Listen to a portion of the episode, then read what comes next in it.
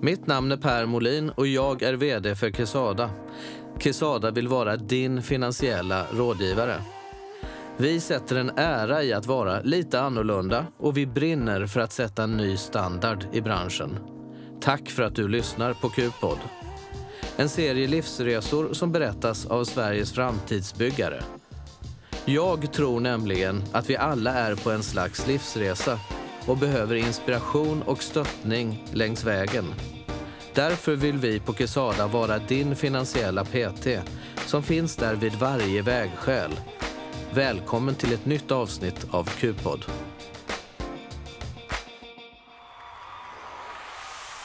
Du lyssnar på Q-podd, en digital mötesplats för Sveriges framtidsbyggare. En serie av livsresor som presenteras av Quesada.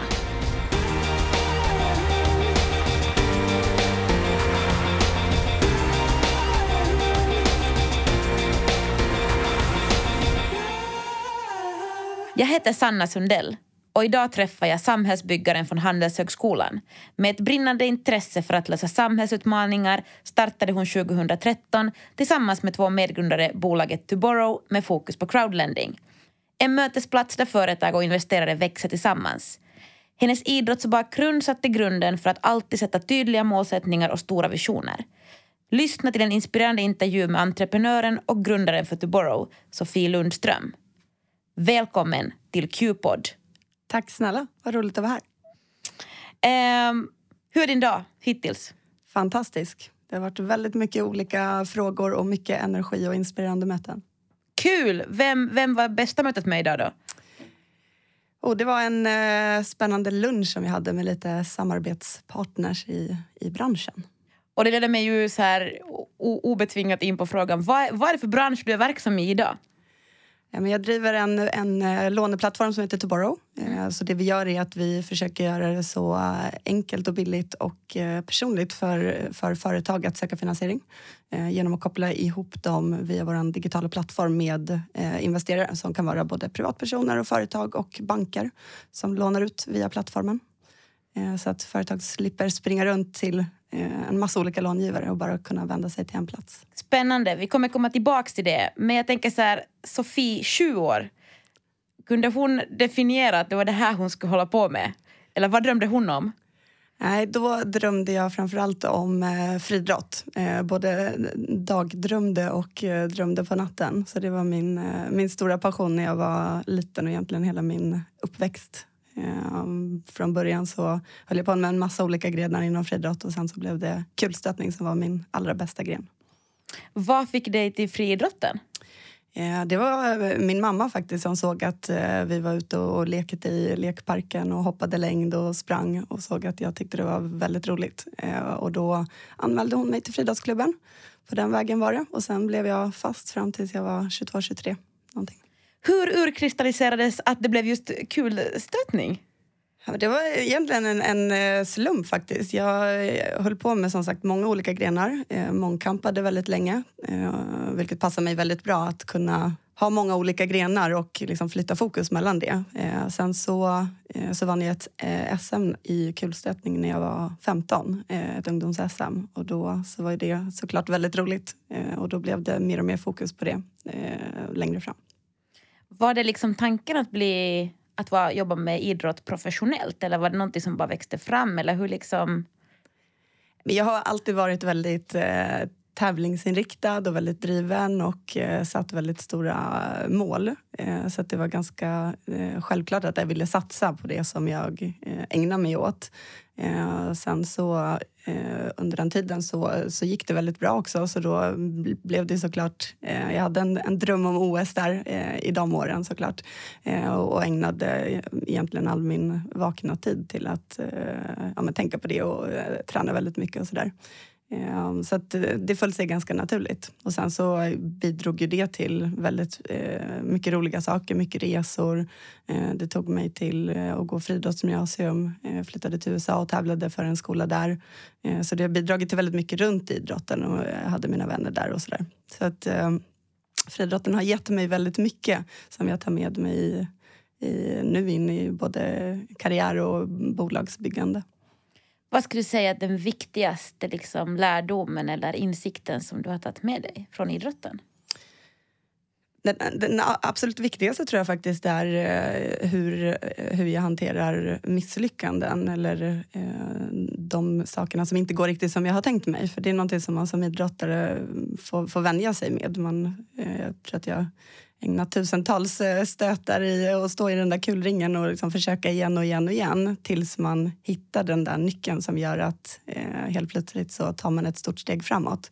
Eh, men att aldrig se det som ett misslyckande utan snarare ett steg eh, och ett lärande för eh, framtida framgång. Så att, eh, att kunna hantera det och vara van vid det tror jag är väldigt lärorikt. Vad, men det blev ingen OS?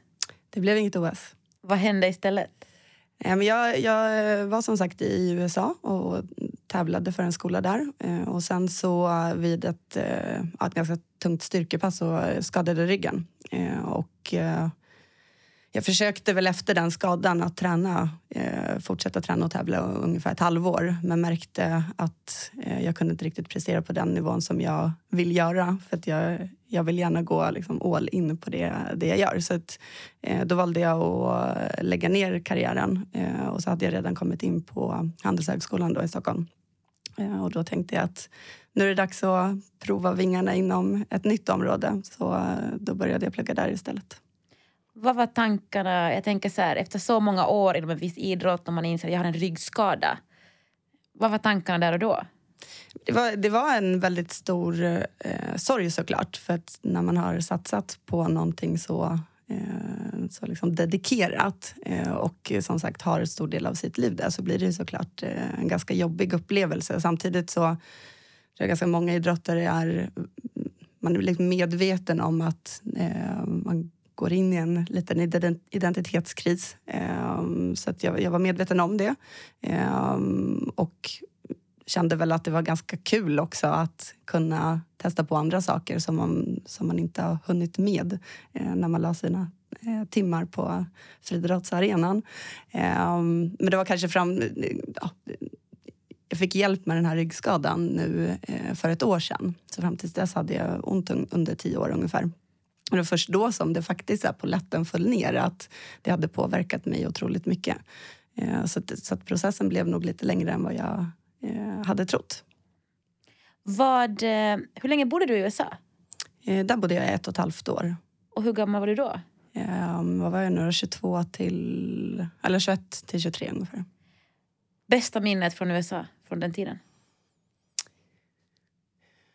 Wow, det är, nej, det är nog alla, eh, alla människor och resor som vi fick göra med det, med det teamet. För det är eh, Ehm, att vara idrottare på ett universitet i, i USA är eh, otroligt förmånligt. Eh, man satsar ju väldigt mycket på idrotten. Idrotten sker inom skolan till skillnad från här. Eh, och det gör att eh, väldigt mycket byggs upp kring eh, idrottandet. Så man får vara med om eh, man, man, har liksom en väldigt bra support, både vad det gäller väldigt bra tränare, väldigt bra eh, sjukgymnaster och eh, läkare och all, all den här liksom supporten runt omkring som man, som man jobbar med, eh, kanske mer en helhet. Eh, också mentala tränare och så vidare. Och sen den eh, det teamkänslan som man får av att tävla för en skola eh, och åka runt med dem. Eh, friidrott är ju liksom en individuell idrott. Eh, så just att vara med i den gemenskapen var väldigt häftigt. Kändes det som att man representerade skolan eller kände att du representerade Sverige? Eller kände du representerade... Vem kändes det som att man representerade? Jag tänkte du tävlade för skolan, men vem kändes det som att du... Ja, men det var. Alltså, som sagt, friidrott är en individuell sport såklart. Så att jag representerar ju mig själv, men, men väldigt mycket skolan. Mm, eh, det blir en väldig sammanhållning där. Ehm, och eh, det, det, var någonting som jag uppskattade väldigt mycket, att det blev ett team. Och, och nej, definitivt skolan. Och sen blev det Handels? Sen blev det Handels. Var det, var det någonting som du hade tänkt på sen liksom så här, ja men kanske Sofie, 13 år tänkte jag ska plugga på Handels någon gång? Eller var det så här en spontan ansökan och oj då? Ja, men det, det, lite grann så faktiskt. För att jag hade, när jag började på um, gymnasiet så var jag väldigt inriktad på... Dels gillade jag språk, så då eh, var jag inne på att plugga mer humanistisk linje. Eh, och sen så insåg jag att jag älskar matte och ekonomi. Eh, men så var jag också inne väldigt mycket på juridik. Så att, faktiskt fram tills att jag skickade in ansökningsblanketterna så stod det valet och kvalet mellan, eh, mellan Handel som var eh, en kompis till mig i eh, jag gick friidrottsgymnasium då i Karlstad, så jag fick ett tips därifrån. Jag hade ingen aning om vad Handelshögskolan var då. Um, och egentligen var jag väl på väg att söka eh, juridik i Uppsala. Eh, men sen så tedde slumpen sig så att det blev Handelshögskolan. Och då kom jag in där och sen så tog jag ett uppehåll direkt för att kunna åka iväg till USA. Och då hade jag den platsen eh, kvar. Så då blev valet ganska enkelt när jag inte kunde satsa fullt ut på friidrotten att eh, ta den platsen och flytta hem. Du är entreprenör idag. När kom entreprenörstanken in i bilden?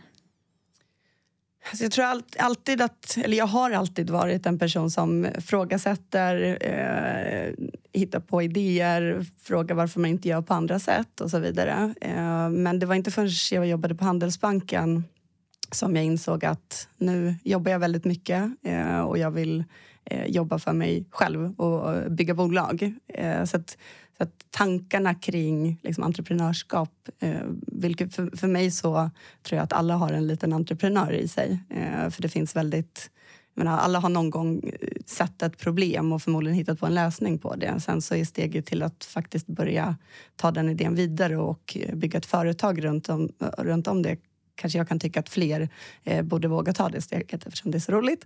Eh, så, att, så tanken har funnits där, eh, men eh, ja, runt 2010 började nog liksom, själva tankarna kring att jag vill verkligen bli, eh, bli entreprenör, men jag vill verkligen bygga eh, bolag. Var du klar från Handelshögskolan då? ja, det var jag. så då jobbade jag på Handelsbanken inom Handelsbanken Capital Markets.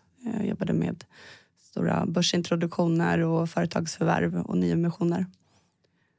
Men det blev inte det. Jag tänker så här, där sitter man på Handelsbanken ganska tryggt liksom och har hela så här, man kan ju ha sin karriär där. Liksom. Vad, vad gjorde att du valde att nej men det här, inte det här? Vad var liksom den där, kommer du ihåg liksom den där stunden när du bara, nej men nu är, det, nu är jag klar? Men det, var, det var en väldigt spännande tid. Eh, man får jobba med väldigt eh, spännande frågor, strategiska frågor. Jag jobbade eh, med rätt ja, ett, ett ganska stort eh, ja, SCA skulle sälja sin förpackningsverksamhet eh, till ett listat engelskt bolag och det var en jättespännande transaktion och eh, man får väldigt mycket insikt och får jobba liksom högt upp mot, eh, mot ledningsgruppen där. Eh, men samtidigt så kände jag att jag är väldigt långt ifrån där de faktiska affärerna händer. Eh, så då tog jag chansen att få göra ett utvecklingsprogram så då gick jag eh, från investmentbanken till eh, Handelsbankens eh, största företagskontor i Solna och fick möjligheten att gå med företagschefen och kontorschefen där och lära mig som en crash course i hela mm, bankverksamheten. Och det tyckte jag var otroligt spännande. Eh, och då såg jag också den problematiken som vi försöker lösa. Att eh, stora bolag får väldigt mycket fokus Eh, mindre bolag eh, får, får, ofta väldigt mycket... Eh, de får mycket hjälp och fokus som privatpersoner men jag upplevde att processerna för att hjälpa dem med eh, företagsfinansiering var eh, ganska krånglig och tidskrävande. Och då kände jag att här finns det något att göra. Och då, då kändes steget väldigt självklart. Och då hade jag liksom funderat på eh, entreprenörs Eh, den entreprenörsådran hade liksom eh, vaknat till liv där några år. Och blev steget då direkt to borrow?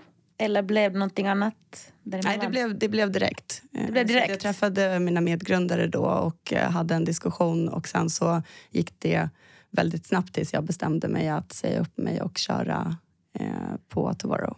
Var hittade du medgrundarna? Det var via en, via en gemensam kompis till oss Eh, och som var baserat egentligen på att jag hade gått en, eh, en utbildning, eh, eller en ledarskapsutbildning där vi hade diskuterat väldigt mycket visioner och eh, utveckling. Vad ser jag mig själv om tio år och så vidare. Och baserat på det så kopplade hon ihop mig med de två personerna som jag grundade bolaget med. Och de är båda två kvar i bolaget fortfarande idag? Eh, de är kvar som ägare, de är inte mm. kvar i operativt. Vad, eh, vad är deras styrkor och vad är dina styrkor? Vad, vad, är liksom, vad, vad gjorde att just ni blev ett bra ägarteam? Liksom? Det var ett väldigt bra komplement för att eh, den ena personen kom från finansbranschen och har jobbat eh, väldigt länge i finansbranschen. Eh, den ena personen kom från techsidan eh, och har bara jobbat med tech i hela, i hela livet. Eh, och jag kom in med eh, ja, finans men också nya innovativa idéer. Så att jag tror vi kompletterade varandra väldigt bra där. Och hur gammalt är Tuborough nu då? Fem år. Fem år? Jag såg precis, eh, om, om det inte var idag, som jag för fem år sedan la upp på LinkedIn i alla fall. Coolt! Ja. Och var, var befinner du dig i livet idag? Liksom annars? Var, hur ser livet ut för Sofie idag? Det, är en ganska stor fråga, men jag skulle säga precis där jag vill vara. Jag känner att jag har väldigt mycket energi, eh, får jobba med eh, stora samhällsfrågor, eh, frågor, eh, träffa otroligt mycket spännande människor, både företagare som inspirerar mig väldigt mycket. Eh, investerare, politiker och andra samhällsbyggare. Eh, och eh, just de här mötena med människor ger mig otroligt mycket energi. Eh, så därför har jag också precis eh, startat en videoblogg, en liten utmaning för mig själv. Eh, men just för att lyfta fram de här mötena som ger mig väldigt mycket inspiration som jag också vill dela med mig av. Ehm, så att, ehm, på en väldigt bra plats skulle jag säga. Och men precis som du var inne på, du, du driver inte bara bolag utan du driver också en samhällsfråga. Vad, berätta, liksom, vad, vad är den här samhällsfrågan som är mest liksom brinnande när det kommer till, ja, men kopplat till Tuborough, den är väldigt kopplad till det. Men för mig handlar det väldigt mycket om att jag ser att det finns otroligt mycket bra eh, företagsidéer och så mycket bra entreprenörer. Eh, och många av de här eh, företagarna vill gärna växa sina verksamheter. Eh, men de vill också fokusera på just det, driva affären, driva verksamheten. Det kan vara att man behöver bygga en ny hemsida eller man ska köpa en maskin eller man vill anställa någon. Eh, finansieringsfrågor är egentligen inte deras eh, huvudområde. Men pengar behövs alltid för att kunna bygga vidare. Eh, och eh, det är väldigt frustrerande då att eh, det tar så otroligt mycket tid från liksom, det vardagliga arbetet. Eh, och det är någonting som jag ser att jag vill läsa. Har du hittat fler lösningar än Tomorrow? Det tycker jag att jag gör hela tiden. Och tack vare, och det har ju väldigt mycket för mig att göra med att det handlar om att få människor att växa. Eh, och för mig har det någonting, någonting som liksom gått med mig från hela eh, min uppväxt egentligen är att dels att jag kan se eh, ganska komplexa eh, liksom strukturer men ta en pusselbit från ena hållet koppla ihop den med en pusselbit från ett annat håll och sen paketera det till en eh, ny lösning. Men också att eh, jag tror att alla människor har en så enormt stor potential och ofta så behöver man kunna förklara någonting på ett mer pedagogiskt sätt för att de ska få loss den där potentialen. Och det är någonting som jag har Eh, både fått hjälpa till att göra som hjälpcoach eh, där man ser att någon kan till exempel hoppa väldigt högt i höjd eh, men man behöver bara liksom prova på ett litet annat sätt och sen så lyckas de hoppa högre. Eller på mattelektionerna när eh, mina klasskompisar inte förstod matte till exempel så kan jag inte riktigt ge mig förrän jag har löst det där problemet tillsammans med den här personen. Eh, och så blir det ju självklart hela tiden nu när man träffar eh, så mycket olika företag som man aldrig har hört talas om eller människor som gör eh, väldigt inspirerande saker. Eh, där får man bara lägga lite, lite band på sig själv och se att allting behöver inte göras nu. Men det skapas mycket nya möjligheter. Vad, vad, tror du att det är den där drivkraften som... För det finns ju någon sorts en drivkraft här för du identifierar själv men allt från att hoppa höjd till dag att driva bolag. Vad är det för drivkraft hos dig som, som, som triggas i det där att ja, men någonstans hjälpa och utveckla? Vad är det för drivkraft? Det, det handlar... Nej, men I grund och botten så handlar det väl, väldigt mycket om Eh, att få loss den där potentialen. Eh, och eh, jag älskar att lära mig saker till exempel. Eh, men jag lär mig för att jag vill dela med mig till andra. Eh, så, så för mig handlar min drivkraft väldigt mycket om att så här, hur kan vi gemensamt växa? Eh, och att se då, liksom bort, ta bort mig själv i den ekvationen och se hur, hur kan Eh, människorna runt mig eller samhället växa genom att eh, försöka lösa saker på lite an annorlunda sätt. Vi på Quesada vill lyfta och stötta Sveriges framtidsbyggare. Vi hoppas att du kan inspireras av våra poddavsnitt. En framtidsbyggare är alla personer, unga som erfarna, som bygger vår framtid och skapar välstånd för sig själva och andra. Kesada är din moderna finansiella PT. För oss är pengar inte ett mål i sig, utan ett medel för att berika ditt liv i alla dess skeden.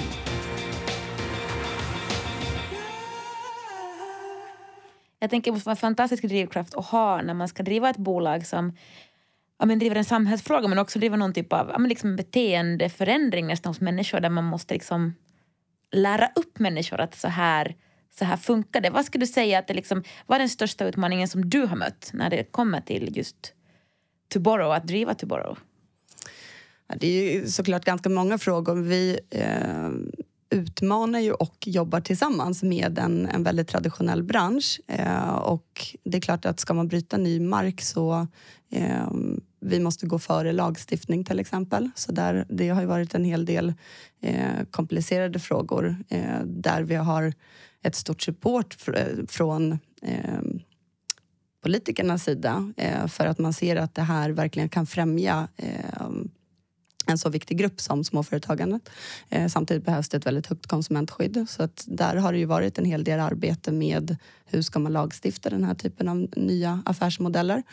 Eh, men också nu handlar det väldigt mycket om att få Eh, öka kännedomen egentligen bland eh, Sveriges småföretagare. Eh, för, för dem, deras del så handlar det om att de är vana att man kan gå till banken eh, och sen så vet de inte, känner de inte till så många fler alternativ. Tittar man i England till exempel så har ju de, den här typen av affär som vi driver växt otroligt snabbt. Så nu är största plattformen där är tredje största utlånare till små och medelstora företag. Och det har skapat otroligt eh, stor, eller stora möjligheter, mycket tillväxt och, och nya jobb där. Och nu vill ju vi eh, såklart nå ut till ännu fler företag så att de känner till att det finns massa nya möjligheter tänker så här spontant att entreprenörer sover väldigt lite. Eh, eller det är åtminstone min fördom och ibland blir den bekräftad. Vad är en sån fråga som håller dig uppe om natten? Ja, men det är ju hur, hur, hur, kan vi så snabbt som möjligt hjälpa fler? Um, det finns ju så otroligt mycket att utveckla hela tiden. Um, och där får man ju försöka ändå att tänka att jag måste sova för att ha energin imorgon för att kunna driva det vidare. Vad skulle vara en sån liksom en enskild grej som skulle hjälpa Tuborg att ta nästa steg, nästa stora steg? Vad skulle vara en enskild sån grej som du skulle kunna om du skulle få lösa det imorgon, vad skulle vara en sån grej? Det handlar väldigt mycket om eh, samarbeten. Eh, därför att det vi gör egentligen jag tror att vi kan bygga vår plattform själva. Eh, bankerna kan finansiera eh, den här typen av, av företag. Eh, men samarbeten mellan kommer göra att det går väldigt mycket snabbare och kan hjälpa många fler. Så definitivt samarbeten med eh, institutioner. Hur, hur ser kulturen ut på Tiboro? Vad är det för företagskultur? Vi, eh, alltså vi paketerar ju eh, runt Vi växer tillsammans. Och för mig så går det eh, verkligen i, eh, i botten kring det jag, jag ser som är väldigt, väldigt, väldigt viktigt och det är ju att eh, alla personer ska ges väldigt mycket frihet. Eh, alla, personer, alla som jobbar med oss har ju verkligen köpt in på den här visionen och de värderingarna vi står för. Vi vill skapa en transparens i finansmarknaden. Eh, men just att ge väldigt stora möjligheter att, eh, att växa och det är eh, någonting som jag tycker är otroligt viktigt. Eh, sen tror jag att vi har väldigt kul tillsammans. Um, och sen försöker vi också jobba efter, och det kan låta som en klyscha, men just no blame. Eh, det är någonting som vi har pratat om väldigt mycket därför att vi måste hela tiden våga disrupta oss själva och eh, titta på saker som vi har gjort. Eh, det eh, spelar ingen roll vem som har gjort det, men verkligen våga belysa det. Vad har vi lärt oss av det och ta med oss det eh, vidare? Och det upplever jag att alla hos oss har verkligen eh, med sig och, och jobbar efter. Hur, hur disruptar man sig själv konstant? Jag tänker att eftersom ni ska disrupta en hel bransch. Eh, jag tänker så här, hur gör man det i praktiken? Så skomakarens barn har inga skor brukar man ibland säga. Så här, hur, hur går ni tillväga för att liksom också orka disrupta er själva? Hittills har det varit mycket, så fort eh, det kommer in eh, en ny medarbetare eller en ny eh, ja, konsult eller någon annan som jobbar med oss så är vi väldigt tydliga med att okej, okay, tänk nytt nu. Verkligen fråga sig att det finns inga eh, umma, umma tår. Så det är bara att eh, verkligen titta på hur du tycker att du skulle utveckla eh, bolaget och komma med alla den typen av eh, kommentarer. Och det kan ju vara lite svårt när man kommer som ny. Eh, men jag har suttit med medarbetare första veckan och verkligen liksom frågat, frågat, frågat tills det kommer de där. Och det gör ofta att det blir väldigt stora lyft. Och det tror jag är väldigt viktigt i en kultur, att man liksom bygger det. Eh, och återigen, precis som jag sa, eh, att man vågar komma med kommentarer. Jag tror det är väldigt viktigt att jobba efter en vision. Eh, men den visionen, eh, man kan ta, vägen dit kan se väldigt olika ut. Och det kan se ut som att man tar ett steg åt helt andra hållet. Eh, men oftast så, eh, så hjälper det just att ha den där stora visionen och målsättningen, för då tar man sig dit. Hur tror du att dina medarbetare skulle beskriva dig?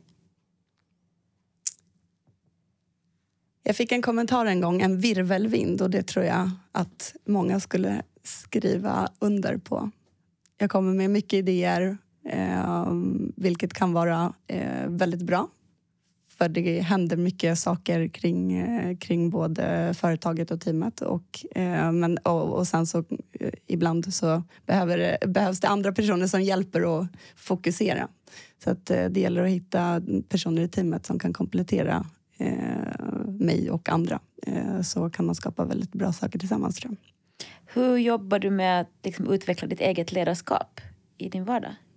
Jag, eh, dels älskar jag att, läsa all typ av ledarskapslitteratur och eh, jag tycker personlig utveckling och eh, reflekterar väldigt, väldigt mycket. Ehm, och sen så diskuterar jag väldigt mycket.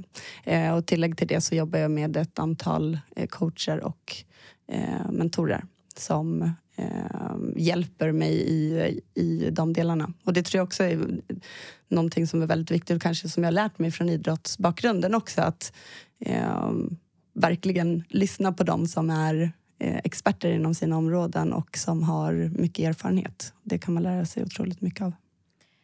Om du skulle säga att det finns en ledarskapsbok som alla måste läsa, vilken skulle du säga då? Och det finns så många senaste jag eh, läste i igen är Seven Habits av Highly Efficient People. Och vad är, vad är insikten som slår där? Eller vad är det som du tar med dig från den boken? Men det, det är lite mer de, de grundläggande frågorna egentligen. Hur jag ser på att eh, hur, hur man går genom livet från att vara eh, beroende till att vara oberoende till att vara ömsesidigt beroende. Och det eh, tycker jag också, såklart, det, det speglar ju säkerligen eh, ens ålder. Eh, och eh, när man landar i eh, ett ömsesidigt beroende så tror jag att eh, man har en helt annan trygghet och kan eh, jobba tillsammans som team på ett mycket bättre sätt du har ju hunnit med så otroligt mycket liksom och, och du eh, känns otroligt landad i allting. Eh, men om du tittar tillbaks, finns det någonting under liksom resans gång? Ta liksom hela idrottsresan och ta entreprenörsresan. De känns att de hänger nästan lite ihop. Finns det någonting du ångrar? Min, min mamma har alltid sagt till mig att eh, du ska aldrig ångra det du gör, utan det som du inte har gjort. Eh, och det försöker jag leva väldigt mycket efter. Det är klart att det har skett saker som man kan tänka tillbaka på. Varför gjorde jag så? Varför gjorde jag inte på ett annat sätt? Eh, men i grund och botten så, så hjälper ju inte det. Så, att, så jag försöker alltid att jag försöker, det är inte alltid lätt, men jag försöker verkligen att snarare titta då på vad var det jag gjorde och hur kan jag göra annorlunda framåt och försöker lära mig eh, av det. Finns det någonting som du som du liksom tar med så här, Men det här ska, det här ska jag ta mig tusan göra en dag. Det blev inte då, men det kommer bli sen någon gång. Finns det någon sån grej? Bredare, bredare saker. Jag, jag, jag tycker att ju äldre jag blir så inser jag att jag borde ha satsat högre. Jag borde ha tagit mer plats. Jag borde ha eh, ja, men, vågat trott på mig själv mer. Eh, och det, eh, det tar jag med mig. Sen kommer man säkerligen om tio år tycka att ja, men jag kunde ha gjort det här ännu bättre. Så man flyttar ju hela tiden sina, sina gränser på något sätt. Hur, eh, hur är det att ta plats? Jag tänker att när man jobbar just med samhällsfrågor så tar man ju plats. Platserna som inte kanske alltid är beredda för en utan man får faktiskt ha lite, man får knö sig. Hur är det?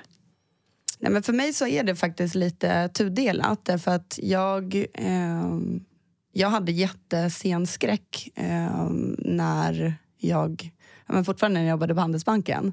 Eh, men när vi startade bolaget så bestämde jag mig för att det får inte stå i vägen för möjligheten att lyckas med Tomorrow. Eh, och det har varit otroligt lärorikt för att jag har verkligen tvingats eh, hoppa i verkligen den djupa eh, sidan av poolen. Och det, det här är jag ju inte ensam om att eh, ha med mig men ehm, det var en stor skräck. Och, men det har också kopplat till att återigen, jag tycker att jag vill gärna lyfta andra. Och att då ta platsen eh, i eh, eller ta plats själv, eh, går lite emot det. Men eh, samtidigt så, så ser jag att eh, det är någonting jag, eh, jag verkligen eh, behöver göra för att skapa en förändring. Då får man se bort lite från sin egen person. Du var lite inne på så här att du tack vare idrotten har lärt dig att hantera motgångar väldigt bra. Eh, Men hur hanterar du dem egentligen? Hur, hur tar du dig an en motgång? Du liksom, vad gör du? När du är deppig, vad gör du? När jag är deppig, då tänker jag på visionen och det jag vill skapa. Eh, och det har jag lärt mig av min coach. Eh, för att det är verkligen min stora drivkraft och, det kommer inifrån. Eh, det kan vara lite liksom, svårt att komma ihåg när man just är i den situationen. Men, men det är någonting som jag har verkligen skrivit upp på väldigt många platser just för att komma ihåg det då, att ta mig ut den, den känslan. Eh, händer det någonting så, ja, men nu här drabbas jag av en motgång, då försöker jag liksom, ta en tid, bryt bara ihop. Eh, jag har en eh, fantastisk medarbetare som alltid eh, tar med mig och köper en tipptopp. Så tar vi en liten promenad runt kvarteret och sen så är det bara att eh, på och titta på. Jag, jag tror att jag har ganska enkelt på att enkelt för att eh, titta på den nya situationen och se det med nya glasögon och då se, nu måste jag liksom lösa det här på ett annat sätt. Men jag tror det är ganska bra att ta en liten stund och få eh, vara lite arg eller ledsen eller vad man nu är. Att ge sig själv tillåtelse att vara det. Exakt. Du berättade att du började hålla på med en filmdagbok, en videodagbok. Ja, det stämmer. Berätta mer. Det låter ju fantastiskt. Med scenskräck och allt. Ja, det var eh, faktiskt en, eh, en väldig utmaning. Men jag, eh, jag insåg att det fanns några delar. Dels att jag inspireras otroligt mycket av de mötena som jag har med människor. Och jag tycker att det kan uppstå så otroligt mycket nya idéer och, och energi i de mötena. Och ofta, ja, men ofta blir det ju one-on-one. Eh, så att man delar inte med sig av den, Eh, den information eller ny kunskap eller inspiration eller vad det nu är. Um, och sen just insikten att jag faktiskt jag älskar att lära mig saker. Jag, jag vill liksom ta till mig kunskap hela tiden. Både via böcker och via poddar och via andra människor. Och jag gör det egentligen för att jag sen vill dela med mig. Och då insåg jag att ja, men de här två sakerna borde jag ju spela in i en eh, videopodd och eh, ja, se vad som händer. Om, det är, om andra blir intresserade av att följa det. Så då började jag göra det under Vi växer tillsammans. Ehm, så där, och tanken är att just eh, spela in de mötena. Och det kan ju vara både vad som händer kring, eh, kring Tomorrow men det kan också vara större samhällsfrågor eller andra typer av event, som, eh, ja, möten som jag befinner mig i helt enkelt. Och vem är drömmötesintervjupersonen? Vem är liksom dröm? Alltså jag har ju en dröm om att få träffa Obama så då får jag väl säga han. Och varför Obama? Jag tycker bara att eh, han som person är så otroligt inspirerande och inger så mycket pondus. Och ehm, ja, men har en förmåga att förmedla det. Som, och, och det skulle vara väldigt intressant att eh, prata samhällsfrågor med honom. Och säg att du sitter där på den här middagen eller lunchen med honom och du får ställa en fråga bara. Vilken fråga skulle du ställa honom då? Vad är ditt bästa ledarskapstips? Och så ska han svara och så ska han fråga vad är din? Vad skulle du säga då? Låt andra växa. Coolt. Var, var är Sofie om tio år? Eh, då hoppas jag att jag har eh, familj och barn. Eh, att jag fortfarande jobbar med samhällsförändrande frågor. Jag hoppas att jag har tagit klivet till att jobba mer internationellt. Jag hoppas också att jag har ganska många olika projekt och bolag och styrelser som jag jobbar med. Jag tror det är verkligen en insikt jag har fått senaste tiden att jag behöver ha väldigt många bollar i luften.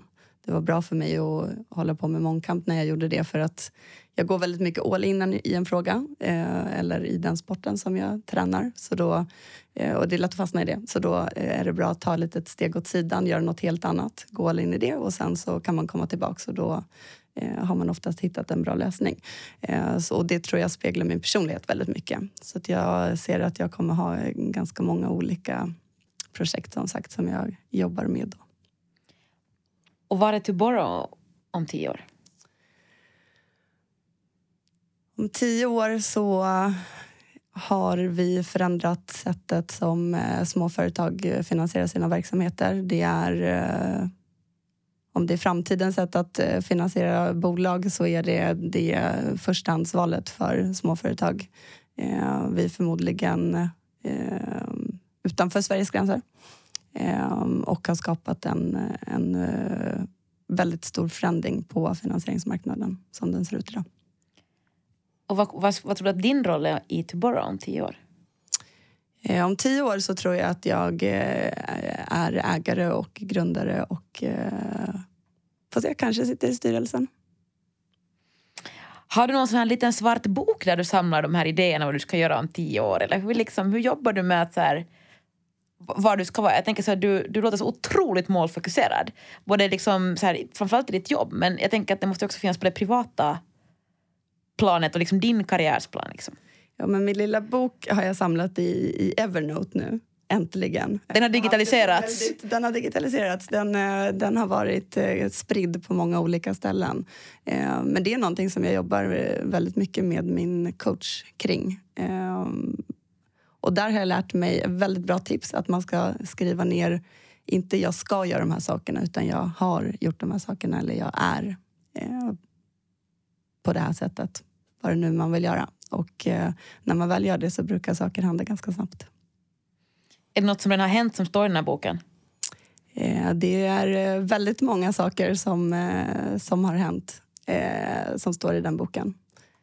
Vad är du mest stolt över av de sakerna som har hänt?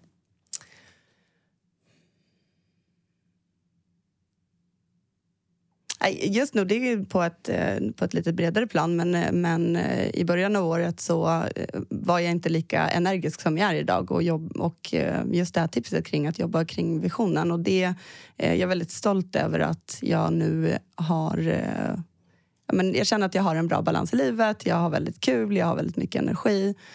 Jag har lyckats få in lite mer av träning och meditation och, och delar som jag tror verkligen eh, hjälper mig i, i min vardag. Och det var någonting som jag upplevde i början av året inte fungerade riktigt. Så det, det jobbade vi på eh, och då har jag gjort den förändringen. Hur ser, din, hur ser en vardag ut för dig? En vanlig vardag? Eh, den börjar med att jag mediterar på morgonen.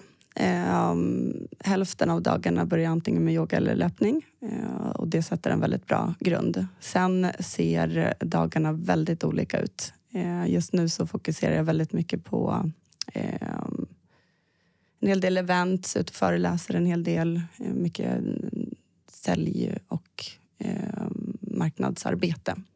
Mycket större samarbeten. Om det är någonting du önskar du skulle få mer tid av i vardagen, vad skulle det vara? Eller känns det som att nu är det ganska perfekt? Just nu är det, är det ganska bra, men det har varit eh, träning och min stora passion att åka skidor. Åka skidor. Är nästa skidresa bokad? Eh, tyvärr fick jag ställa in den för att jag har opererat foten. Eh, annars skulle jag åka till Zermatt i oktober. Så nu är målsättningen att eh, vara tillbaka i eh, december. Och då blir det skidor? Då blir det en massa skidor. Vad är viktigast på agendan för dig och Tomorrow den här hösten? Ja, men det är, eh, som, som jag nämnde tidigare så är vi ute och föreläser nu med väldigt mycket och för att öka kännedomen om att eh, vår lösning och nya finansieringslösningar generellt finns eh, tillgängligt så att alla små och medelstora företag känner till det. Eh, så att vi reser ganska mycket och är ute och gör events tillsammans med Almi eller liknande samarbetspartners. Eh, och jag tror väldigt mycket på det här som jag, som jag också nämnde tidigare att vi kommer skapa en förändring snabbast eh, tillsammans. Eh, och det gäller ju både eh, samarbetspartner som eh, jobbar mycket med företag eh, men också eh, institutioner, eh, banker eh, som eh, nu ges en möjlighet att faktiskt finansiera de här bolagen på ett väldigt mycket mer kostnadseffektivt sätt. Spännande. Så när ni stänger böckerna för 2018 då är det förändring som ska ha skett? Det är det definitivt. Spännande. Efter den här intervjun vad kommer kvällen innebära för dig? Den innebär att sätta mig på ett flyg till Östersund eh, för att jag har ett eh, seminarium tillsammans med Almi imorgon för att prata finansiering. Och sen ska jag direkt till riskkapitaldagarna i Åre. Och sen lite andra möten där på fredag. Och sen så kommer jag stanna där över helgen för höstmarknaden. Så förena nytta med nöje. Och titta på skidbackarna längtandes. Ja, och den första snön har kommit där uppe nu. Så att det ska bli väldigt härligt att komma dit. Stort tack Sofie för den här pratstunden. Tack snälla själv att jag fick vara här. Du har lyssnat på Q-pod som är en podcast som lyfter historierna bakom Sveriges framtidsbyggare. Podcasten presenteras av Kesada som är en finansiell aktör som berikar framtidsbyggares liv. En framtidsbyggare är alla personer, unga som erfarna, som bygger vår framtid och skapar välstånd för sig själva och andra. Kesada är din moderna finansiella PT. För oss är pengar inte ett mål i sig, utan ett medel för att berika ditt liv i alla dess skeden. Podcasten produceras av Edutain Production och producent är Emma Knagård Wendt.